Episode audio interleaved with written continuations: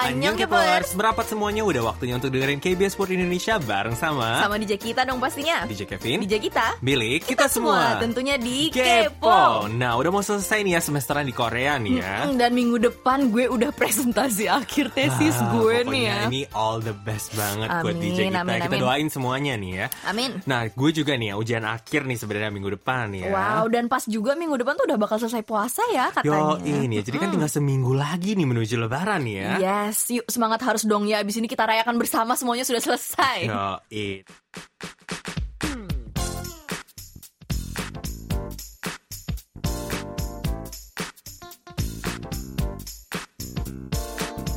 Kupas tuntas berita terbaru, Bareng sama DJ kita di info Celebrities. selebritis. Aktris Song Hye Kyo dan Park Bo Gum akan bermain drama bersama. Drama berjudul Boyfriend ini bercerita tentang seorang wanita yang memiliki segalanya dan seorang pria biasa yang sebaliknya tidak memiliki apa-apa. Nah, mereka berdua sendiri bertemu di drama ini setelah dua tahun dari drama Descendants of the Sun dan Moonlight Drowns by Clouds. Pastinya pada penasaran banget kan, K-popers?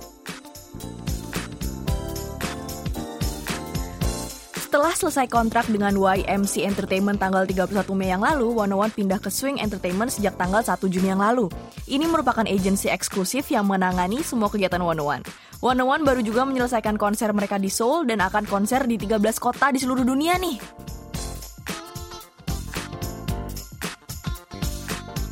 Blackpink berencana untuk comeback dan telah merilis teaser untuk comeback mereka ini. Mini album ini akan diberi title Square Up dan akan dirilis tanggal 15 Juni yang akan datang. Ini merupakan comeback Blackpink setelah setahun dan mereka juga selain merilis official lightstick mereka, sudah menyelesaikan rekaman music video mereka bulan lalu.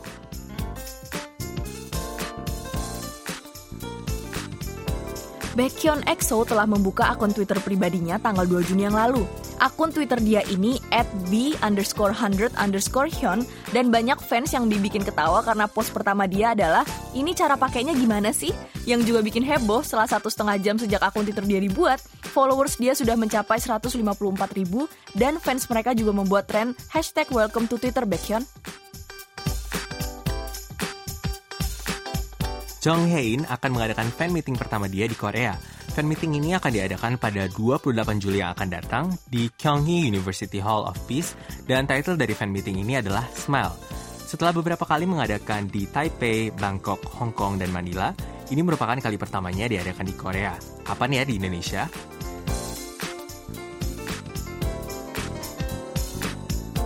Shiny telah resmi melanjutkan kontrak mereka dengan SM Entertainment. Lewat acara radio Star MBC, Ki mengatakan semua member Shiny telah memperbaharui kontrak mereka. Setelah merayakan kebersamaan mereka selama 10 tahun dan comeback akhir bulan lalu dengan album The Story of Life episode 1, mereka banyak tampil di berbagai acara TV maupun radio. Dan sekian untuk info selebriti minggu ini. Dear DJ,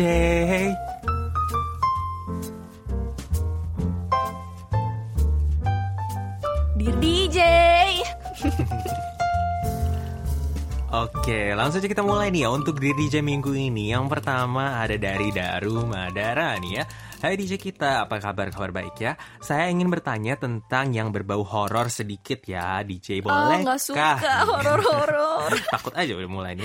Nah, kalau boleh nih ya, saya ingin menanyakan, apakah di Korea ada hari yang dianggap menyeramkan seperti di Hmm. Indonesia, yang mengidentikan dengan malam Selasa atau malam Jumat Mhm. itu seper- sebagai hari atau malam yang seram. Lalu adakah tempat wisata di Korea yang bertemakan atau berkonsep seram selain rumah hantu? Sekian dan terima kasih nih ya. Hmm. Eh, jujur kalau gue sih belum pernah dengar yang ada hari-hari khusus Yes, yang serem gitu ya Saya kayaknya juga. ya. Kalau di Korea sih ya. Tapi kalau tempat wisata yang bertemakan atau konsep seram sih gimana? Banyak sih, soalnya kayak di theme park theme park di Korea tuh banyak banget kan atraksi-atraksi Betul. rumah hantu gitu-gitu banyak. Heeh. Terus eh, personally kayak eh, kayak di Busan gitu waktu itu juga pernah ada namanya zombiran. Oh, oke. Mm, jadi eh, banyak zombie-zombie gitu, ceritanya zombie-zombie terus kita berusaha supaya kita tidak termakan si zombie tersebut gitu. Jadi kita lari- lari-lari. Itu menyenangkan juga sih kayaknya. Cuman kalau eh, sama kayak DJ Kevin kalau hari yang menyeramkan kayak Jumat Kliwon atau malam Selasa gue juga kurang tahu sih ya. Nah, kalau gue ini kan baru kemarin tuh sempat nonton film horor nih ya di Korea nih ya. Ada tempat yang namanya Gonjiam tuh ya, di mana Uh. Eh, jadi dulunya itu katanya eh, sebuah rumah sakit, tapi eh, misterius gitu loh, karena baru dibentuk nggak ada tiga tahun atau lima tahun gitu, tiba-tiba katanya rumah sakitnya itu katanya semua orang mati, meninggal, ditemukan meninggal. Katanya suspeknya adalah yang punya rumah sakit itu ngebunuh semua Eh, tapi orang. ini cerita asli. Eh, katanya gitu. Nah ini oh, really? dan ini adalah rumah sakit jiwa nih. Nah, yang udah jadi Wow. misterius dari awal adalah karena tempatnya itu si rumah sakit ini di tengah gunung. Hmm. Jadi beda-beda kayak eh, tempatnya kayak ngeri gitu kan ya. Nah, jadi film ini dibawa lagi di untuk kasih lihat. Jadi mereka itu ceritanya untuk kasih lihat nih apakah benar di situ ada setan-setannya gitu apa segala macam. Ini salah satu yang terkenal sih ya karena udah sampai masuk ke CNN nih ya. Salah Ah. satu tempat yang paling menyeramkan katanya di seluruh dunia gitu. Ah, Jadi gue sempat ngeliat juga kalau nggak salah di Insta Story-nya di Jamel nih ya.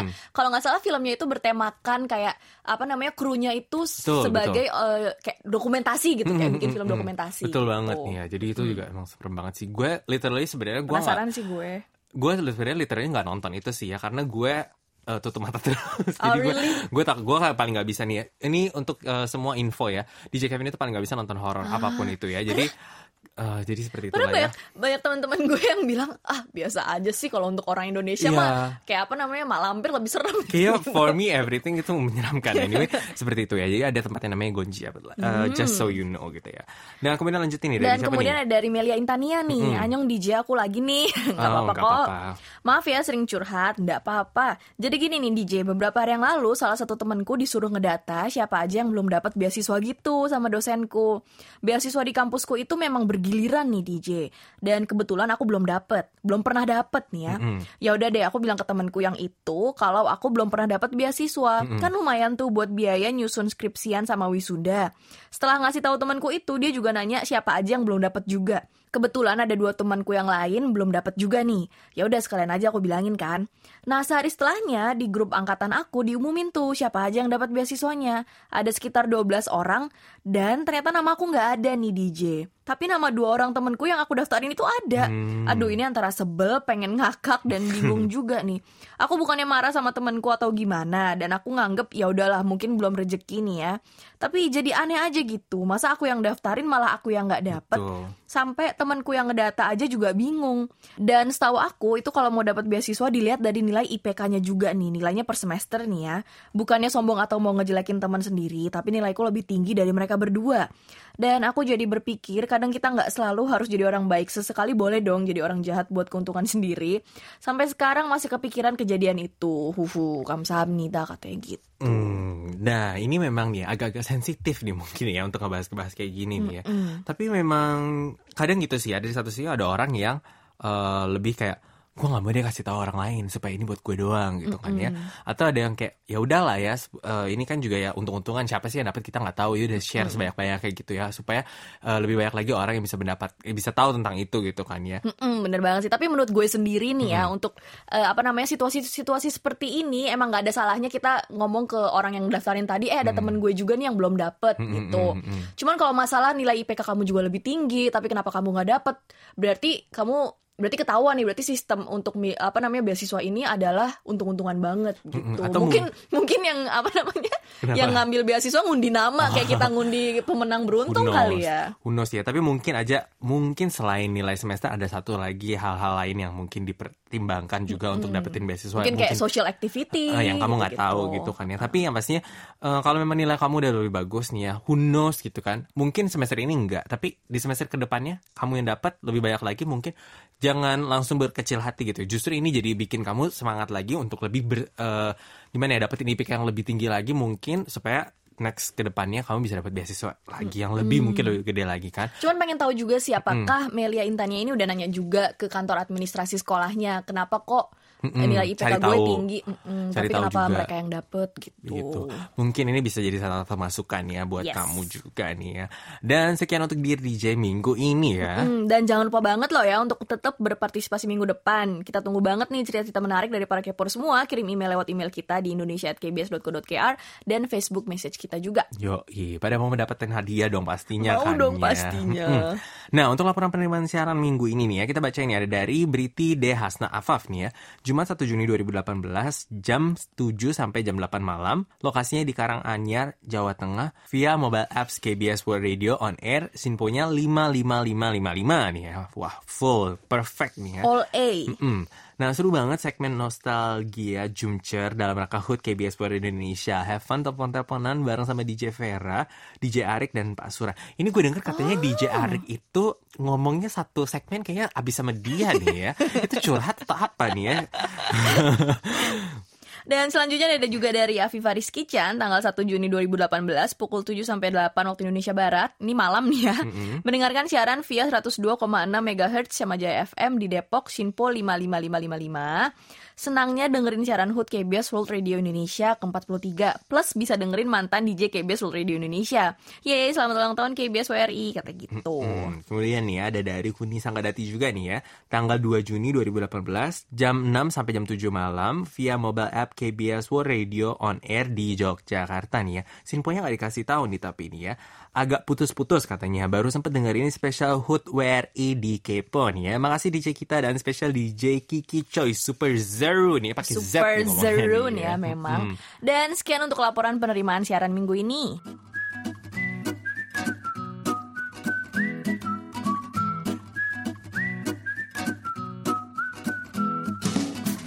Udah waktunya untuk kata kamu kata aku minggu ini nih ya. Nah topiknya untuk minggu ini tolong dibacain dong di kita. gue banget ya yang bacain topik minggu ini lagi ya. males gua ya. Jadi topiknya adalah ngadepin temen yang sifatnya jelek. Mm. Minta dikasih tahu kalau salah, tapi kalau diingetin malah kesannya nggak mau nerima dia apa adanya. Dikasih tahu nggak mau coba untuk berubah sedikit pun. Mesti gimana enaknya nih? gitu. Hmm. Kalau kemarin kan minggu lalu, minggu lalu bukan ya dua minggu yang lalu nih ya, gue bilangnya mendingan kalau gue jadi kayak dia sih gue gak mau temenin ya. Tapi itu bukan contoh yang baik ya. Iya. Jadi gue tolong nih ya para pendengar kasih eh, ini kan yang bagus-bagus nih kan masukannya nih ya. Jadi gue yang pertama nih ada dari kita bacain aja ya dari Olivia Tan ya. Ya sebagai teman kita wajib ngingetin karena kita pasti mau yang terbaik buat dia, betul Pastinya ya. ya. Kalau udah diingetin berapa kali tetap gitu aja ya berarti emang bandel. Bandel. Udah lama ya gak dengar kata bandel ya. Bukannya mau doain yang jelek-jelek nih ya, tapi nanti ada saatnya dia kesenggol sama masalah dan dia bakal sadar sendiri. Aku sih diemin dia aja, nggak perlu negur berulang-ulang, capek. Tugas kita setelah menegur ya mendoakan biar dia bisa berubah. Tapi dimulai dari diri sendiri ya. Kita udah baik atau belum? Betul. Nih, kan lucu kalau misalnya kita ternyata juga jelek di mata orang lain, tapi kita negur orang untuk berubah. Hmm, wah Itu ini betul juga. dalam banget nih kayaknya Olivia nih ya, sangat bijaksana nih ya. Lihat dulu diri sendiri lo nih ya, lo udah baik apa belum sebelum lo negur orang lain. Di satu sisi juga gitu mungkin ya, gua kadang ngerasa misalnya, eh, gue ditegur sama orang yang menurut gue Hello, lo siapa? gitu lu nggak sebaik itu juga gitu lo Iya. ngapain lu negur-negur gue mungkin di satu sisi dia juga bisa ngerasa kayak gitu kan ya Bener, bener. kalau kita kayak bisa jadi contoh nih ya oh lu orangnya baik nih gue mau men- meniru lo secara otomatis nggak sih ya nggak bener, gitu bener, kita bener. Cuma di satu sisi temennya juga udah ngasih udah ngasih ini kan, ngasih tahu ke temennya kalau misalnya gue sifatnya jelek lagi, tolong kasih tahu ya Mm-mm, gitu. Berarti temennya temen yang sifatnya jelek udah ngelihat si temennya ini, oh sebenarnya dia udah apa namanya Bagus kind gitu enough, ya. udah bagus untuk eh, untuk bisa memberitahu gue Mungkin bandel yang tadi gue. Tapi emang bener itu. bandel. Tapi emang bener juga kata Oliviatan em, bisa aja dia nantinya akan kesenggol sama masalah dia Hmm. sendiri dan dia bakal sadar sendiri gitu. Itu bisa banget sih memang. Apalagi orang-orang yang sifatnya memang kurang baik ya. Iya tapi jangan sampai kayak gitu lah ya Jangan sampai kayak gitu supaya sadar sendiri tanpa ada yang eh, menyenggol duluan ya. Ya, iya. Dan selanjutnya dari Dharma, halo DJ kita. Cerita pendengar kali ini juga saya alami DJ. Hmm. Bedanya kalau ini adalah adik saya sendiri. Hmm, kenapa nih? Kalau saya dan keluarga biasanya yang pertama hanya mendiamkan dia saja nih. Jika adik saya meminta saran atau pendapat dari keluarga, biasanya kami diamkan dulu atau kami sindir di awal, baru kami kasih saran. Soalnya adik saya seperti itu, minta diberikan pendapat dan saran, tetapi sekiranya tidak sesuai dengan keinginannya, maka tidak akan diterima dan berujung marah. Terkadang itu juga yang membuat kami malas dan kesal nih DJ. Cara keduanya biasanya kami lakukan adalah tetap memberikan saran dan pendapat dengan agak sedikit nada penekanan nih. Hmm. Memang dari semua pendapat dan saran yang telah dia minta dan yang telah kami berikan, hanya sedikit yang dia pakai. Sampai sekarang sifatnya masih belum berubah. Kalaupun berubah menjadi lebih baik itu pun hanya bertahan sehari atau dua hari, lalu kembali lagi sifat jeleknya yang keras kepala itu. Hmm, ini udah Kayak sampai gitu. berubah apa ya? Udah sampai ke cara kedua pun masih nggak bisa berubah nih. Cuman kalau gue sih ya, kalau gue tahu pribadi gue misalnya keras kepala, Mm-mm. ya gue dari awal nggak akan nanya pendapat orang sih Gitu ya. sebenarnya. Mungkin hanya pendapat, cuman ya oh oke gitu, nggak memba- nggak nggak membantah pendapat orang lain juga karena gue tahu ujung-ujungnya pasti pemikiran gue yang akan gue pakai Hmm, gitu loh. gitu ya. Nanya orang cuma tahu masukan-masukan aja gitu. cuma langsung masuk kuping kanan keluar kuping kiri biasanya Yes. gitu nih ya. Tapi gini sih ya, kadang memang kalau misalnya orang yang keras kepala, sesekali tuh harus dikeras kepalain juga gak sih? Itu bener juga. nggak boleh didengerin terus gitu. Karena kalau nggak terus-terusan gitu loh. Dia nggak mengerti gitu loh kalau misalnya dia tuh keras kepala gitu ya. Jadi kita mesti balas juga keras kepala. Kadang-kadang eh, cara seperti itulah yang membuat orang itu menjadi lebih bijaksana lagi ke depannya Dan ini juga adik nih ya, nggak tahu sih Betul. adiknya ini punya adik lagi atau enggak. Cuman kan pasti anak-anak, eh, apalagi anak-anak terakhir nih ya, ada ada tendensi buat Betul. dibungsukan Yes. gitu, pengen manja-manjaan Mm. gitu kan. Mungkin ya dari situ bisa dilihat lagi, mungkin cara untuk membuat dia supaya tidak keras kepala bagaimana Betul. gitu ya. ini kayaknya topik minggu ini agak terlalu keras nih Agak berat. berat ya Ini harusnya nanya ke psikiater ya, bukan ke dir DJ. Di DJ ini nggak ahli kalau gini-gini deh ya. Anyway, kemudian selanjutnya dari Visi Desinta nih ya. Saya pernah mengalami hal begini nih DJ. Rasanya gondok banget kalau orang dikasih tau tapi batu banget. Waktu itu saya menghadapi teman begini. Palingan coba pendekatan ke orang lain yang dekat dengan teman kita itu dan minta bantuan dia buat menyadarkan teman yang begini. Tapi kalau pendekatan begitu nggak berhasil juga ya saya cuma bisa bantu doa.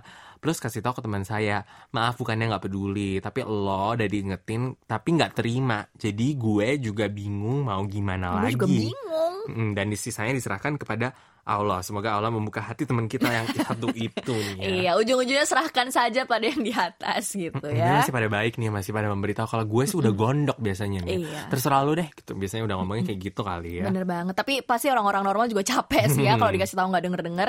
Dan yang selanjutnya dari Yunda Fatima Yasin. Hai DJ, aku juga punya teman kayak gini nih. Banyak, Banyak ya banget ya, kayaknya yang kayak punya teman kayak gini. Kita doang apa yang nggak punya ya kita. Sekitar kita baik-baik semua kali ini ya. Kesel banget kalau dia lagi berulah, susah banget nih dibilanginnya nih ya. Giliran kita yang salah dikit langsung berkoar-koar pas rapat. Hmm. Tipe orang kayak gini emang agak susah banget untuk dibilangin ya, apalagi kalau caranya lembut malah rada ngelunjak. Orang tipe kayak gini cocoknya diceplosin langsung biar orangnya langsung diem. Heeh. Bener ini. Mm-mm, Ini gimana? bener karena kayak gue punya temen juga nih yang kayak gini nih ya. Dan dia kan dulu gue kayak anggota OSIS gitu kan. ya. Wes. Anggota OSIS ya. Ketua gimana? Ketua bukan? Bukan ketua sih, cuman ya? anggota Oke. saja. Heeh. Dan dia lumayan eh, dan dia sama gitulah. Hmm. Apa namanya? sectionnya sama kayak gue. Jadi gue seksi sosial, dia seksi yang lain gitu. Hmm. Tapi dia itu terlalu berkoar-koar dalam eh, me- mengemukakan pendapatnya Oke. gitu. Keras kepala lagi apalagi kalau di eh, apa namanya di OSIS lo kan perlu dengar pendapat orang lain Betul. kan.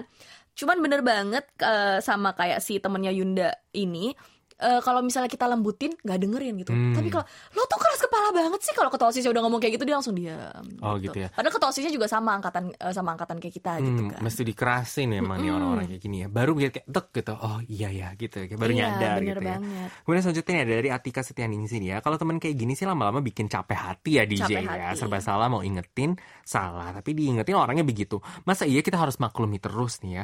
Kapan sadarnya mau disadarin dia sendiri nggak diterima. Kalau aku sih setuju sama DJ Kevin cari teman lain aja dia. Aduh, jangan ditiru dong ya. Itu kita mencari musuh yang ada namanya nih ya. Jangan, kita harus eh, berbagi kebahagiaan. Berbagi kebahagiaan ya. Ini ya. Tapi kalau ditemenin terus kita yang capek hati gitu. Iya sih ya, makanya gue juga malas kalau Iya. capek hati makanya gitu. Jadi Kemudian ya terserah kamu sih mau ditemenin atau enggak.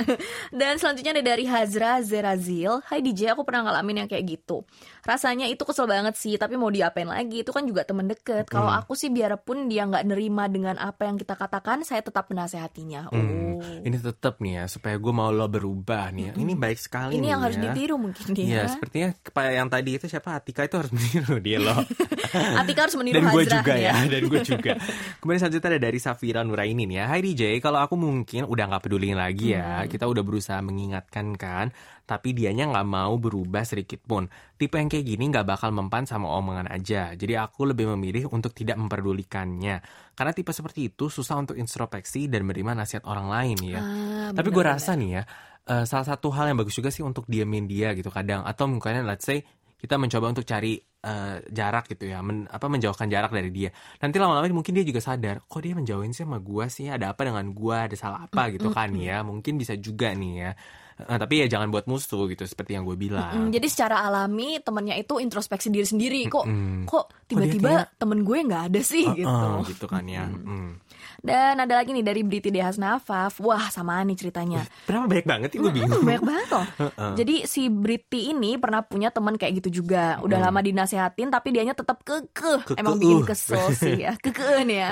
Emang bikin kesel sih, tapi coba lihat dulu di kita sendiri pas nasihat pas nasehatin dia, apakah kita udah bener nih sifatnya. Bisa jadi dia ngeyel karena kita ada yang belum bener juga. Hmm. Kalaupun diri kita udah bener tapi dia emang susah diingetin, tetap jangan menyerah untuk menasehati dia. Sambil didoakan biar segera sadar sama perilakunya. Toh nggak ada salahnya demi kebaikan teman yang sudah lama bersama-sama.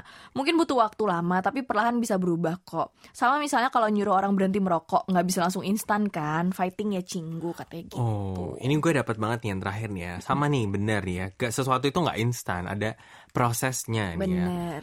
Eh, ini gue setuju nih kalau ini nih Hmm, ya. Tapi di satu sisi juga, kalau misalnya temennya itu tahu, kalau temennya itu masih belum benar sifatnya, harusnya dia dari awal tidak minta si temannya untuk memberitahu dia kalau kalau sifat gue jelek, tolong kasih tahu ya gitu, Hmm. gitu loh. Jadi menurut gue teman yang sifatnya jelek ini sebenarnya udah tahu sih kalau temennya ini sifatnya baik-baik aja. Makanya tolong kasih tahu gue ya kalau gue sifatnya jelek Hmm, gitu. gitu Jadi ya. nggak apa-apa sih ngasih tahu terus. So, mm, bisa begitu. Kemudian selanjutnya ada dari Kuni Sanggadati nih ya. Aku ada temen yang kayak gitu, terutama di penampilan dan berpakaian. Udah di sini tetap aja nggak berubah. Udah gitu pede aja upload di sosmed dia. Tapi pada akhirnya udah biarin aja sampai dia benar-benar dewasa dan tahu sifat buruknya sendiri nanti. Entah nantinya kapan ya, atau balas aja dengan kesindiran kebaikan di status sosmed nih ya. Ini ngajak perang dong nih kalau pakai status-status di sosmed nih yang nyinyirin diri. Jangan nih, jangan ditiru ya. Iya, jangan perang-perangan lah ya di sosmed nih ya. Dan ada dari John Park juga nih ya. Halo DJ, aku pernah juga ngalamin hal kayak gini. Udah beberapa kali dinasehati, tapi dianya tetap ngeyel. Didiemin juga nggak mempan karena dianya malah ngambek, bukannya merefleksikan diri nih ya. Ya kalau kayak gini aku cuma bisa tegar menerima dia dengan kekurangannya. Juga tetap mendoakan dia barangkali dia dapat hidayah dan akhirnya berubah katanya gitu. Tapi benar juga sih kadang ini. Ya udahlah, emang ada temen kayak gitu gitu. Iya. Kita mesti bisa menerima juga nggak sih ya. Kalau kamu nggak nyaman, mungkin nggak langsung ditinggal. Cuman ya udah nggak usah hangout dia sama dia seseringan gitu-gitu kan bisa juga. kita kan juga bisa memilih kan ya. Nah kemudian selanjutnya ada dari Erin Esa nih ya. Hai DJ, ngadepin teman yang keras kepala kayak begini emang harus ekstra sabar ya. ekstra sabar. Hmm, Setidaknya kalau udah diingetin kita sudah berusaha daripada cuek dan gak peduli sama kesalahan yang dia perbuat. Betul. Nah bila teman itu nggak mau denger pun nanti ada saatnya dia ditegur dengan cara lain dan sadar sendirinya. Terkadang teman yang seperti ini lebih mendengar masukan orang lain atau baru atau orang baru daripada temen yang udah lama dia kenal. Oh Ah, benar bisa bener jadi ya. Kalau dia udah menyadari kesalahannya baru kita tegur. Tentunya dengan baik-baik jangan diomelin. Kalau kita itu peduli sama dia bukannya mau mengkritik dan semoga dia mau lebih mendengarkan masukan orang lain. Oh bisa jadi benar juga Hmm. Setuju tuh ya. nih. Mungkin karena kayak lu udah terlalu dekat sama Udah gua. terlalu nyaman gitu Mm, ya. kayak ya udah sih ya gitu ya udah lu juga bisa lah terima gua apa adanya mungkin dia berpikir kayak gitu bisa jadi juga Iya, nih ya. Kalau tiba-tiba ada orang baru yang bilang, ih kok lu, Lu kayak keras gitu sih." Kepala banget sih. Hmm. Pasti dia langsung zuk masuk ke hatinya dia dan mungkin dia bakal berubah dari Betul. situ. dan sekian untuk kata kamu kata aku minggu ini Dan jangan lupa untuk tetap berpartisipasi untuk minggu depan ya. dan untuk yang beruntung minggu ini Adalah adalah Daru. Badara selamat ya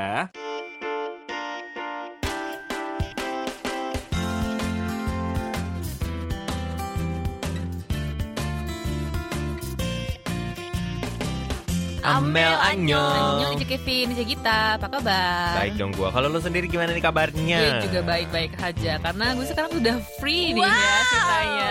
Semuanya udah free ya. Skripsi sudah keluar semua gitu ya. Skripsi ya masih revisi-revisi dikit, cuman Tapi udah, ah, presentasi kecil gitu ya. Ya, yang penting udah fix lulus. Yeay. Aduh. Syukur ya. Jadi kita lulus bareng dong ya. Please, please Hmm. akhirnya nih. ya. Alhamdulillah. Dan makanya gue seneng banget. Kayaknya beban kayak udah hilang setengah gitu ya. Semua sih kalau gue kalau emang. Dan makanya gue kembali lagi menjadi Amel kembali yang fangirling terus. Yo, Oh, gue juga udah selesai semua gitu. Enggak sih, gue masih harus eh, masih ada tulis tesis sih ya. Tinggal dikit lagi lah ya, Ya, dikit pokoknya. ya. Tapi tuh kayak langsung yang penting-penting udah eh gitu kadang udah lega gitu gak sih ya. Lega. Dan kalau Amel sendiri sih kalau menurut gue nggak pernah berhenti fangirling Iya, sih. makanya tadi pas bilang balik ke Amel yang fangirling kayaknya selalu dia. mau tesis mau enggak Tetep ya di tengah-tengah tesis juga Iya, fangirling makanya. ya. By the way emangnya habis fangirlingan apa nih? Kita balik ke session fangirling Amel nih. Iya, jadi gue tuh habis nonton film beserta stage greetingnya Dr. John atau Believer. Uh, kayak gue tahu deh nih film ini kayak Ryu Jun Junyol kah? Kalau nggak salah Iya. nama artisnya nih ya. Iya, jadi gue suka banget sama Ryu Junyol dari zamannya si Reply 1988 itu loh. Oh, jadi lu tuh beda dari orang biasa ya, bukan timnya Pak Bogom tapi timnya Iya, Rujunyo. gue tuh timnya Ryu Junyol waktu itu. Eh, Rujunyo mirip sama temen gue, aku kenalin apa? Coba boleh dong lo KW-nya aja boleh Dan meskipun juga gue suka sih sama Pak Bogom sebenarnya Rakus ya kalau Tetep gitu ya. Cuman siapa sih yang nggak suka sama Pak Bogom sih ya? Iya. Dan anyway, film Believer ini juga dibintangin sama sederet aktor papan atas Nice. Korea kayak Jo Jin Woong, terus Cha Seung Won. Dan ada almarhum Kim Joo Hyuk juga. Oh, iya. Wow, dan ini aktor-aktor bener-bener papan atas semua nih, nggak nggak ada yang papan bawah. nih ya. Iya. Dan dijamin keren banget nggak sih aktingnya? Kalau ceritanya sendiri ini tentang apa nih? Jadi ceritanya tuh tentang sindikat penjual narkoba gitu Hmm. deh. Oh. Jadi si Jo Jin Woongnya itu sendiri bekerja sebagai polisi yang dia tuh pengen banget nangkep kepala sindikat penjual narkoba tersebut. Berarti kayak rada-rada action gitu nih filmnya nih ya. Iya. Seru nih kayaknya nih ya. Seru banget.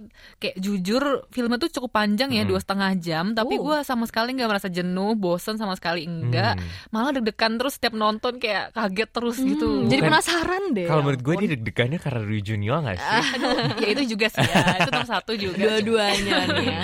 Cuman emang seru banget actionnya dan harus banget nonton gitu. Hmm. Sampai gue tuh sampai dilihatin sama orang sebelah gue ya karena kebanyakan teriak dan diskusi sama teman gue tentang filmnya. Jadi Hmm. kayaknya tuh emang film Korea ini film Korea terbagus di yang Tahun ini ya. tahun ini tahun ini yang gue Hmm. tonton. Nah tapi kalau di Korea emang gitu tuh orang-orang tuh kalau nonton film kayak kurang ekspresif banget Iya tuh sih? Kayak monoton Bener, gitu ya. banget. Kalau gue lagi nonton film apa pun ya nggak cuma film Korea pun gue ketawa sendiri nih kayak gue ketawa sendiri gue ih ih ganteng. Gue kayak bergumam sendiri Bukan, kalau gitu. misalnya kita nonton yang eh, dari bahasa Inggris, kita ketawa karena kita ngerti. Kalau mereka nggak ngerti loh.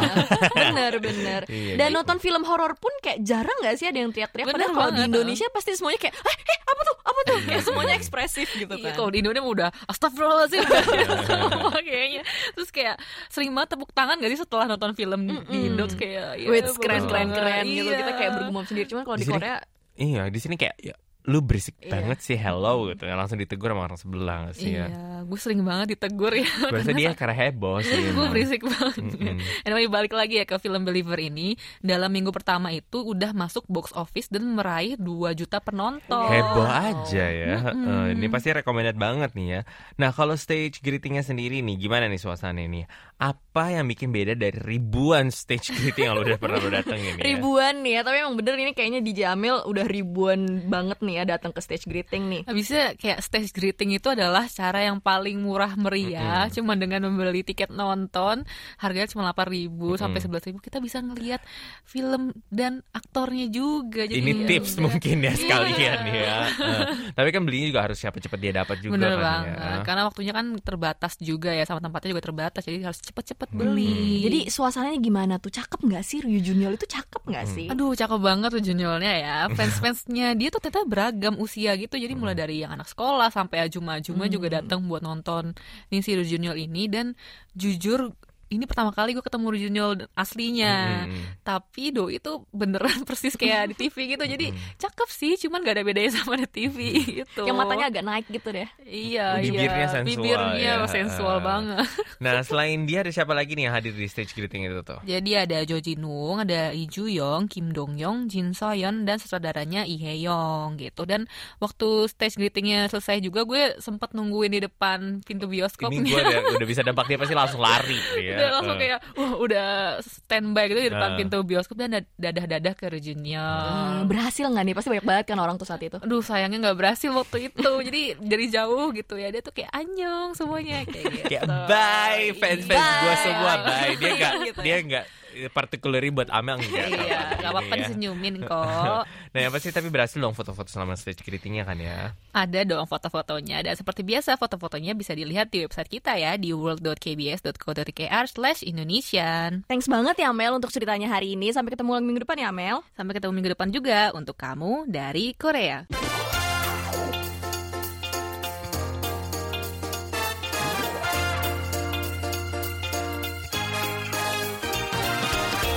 udah saatnya untuk pamit dengan para kepoers minggu depan jangan lupa untuk dengerin kepo ya. Sampai ketemu lagi. Para para kepoers dan tetap Kepo. kepo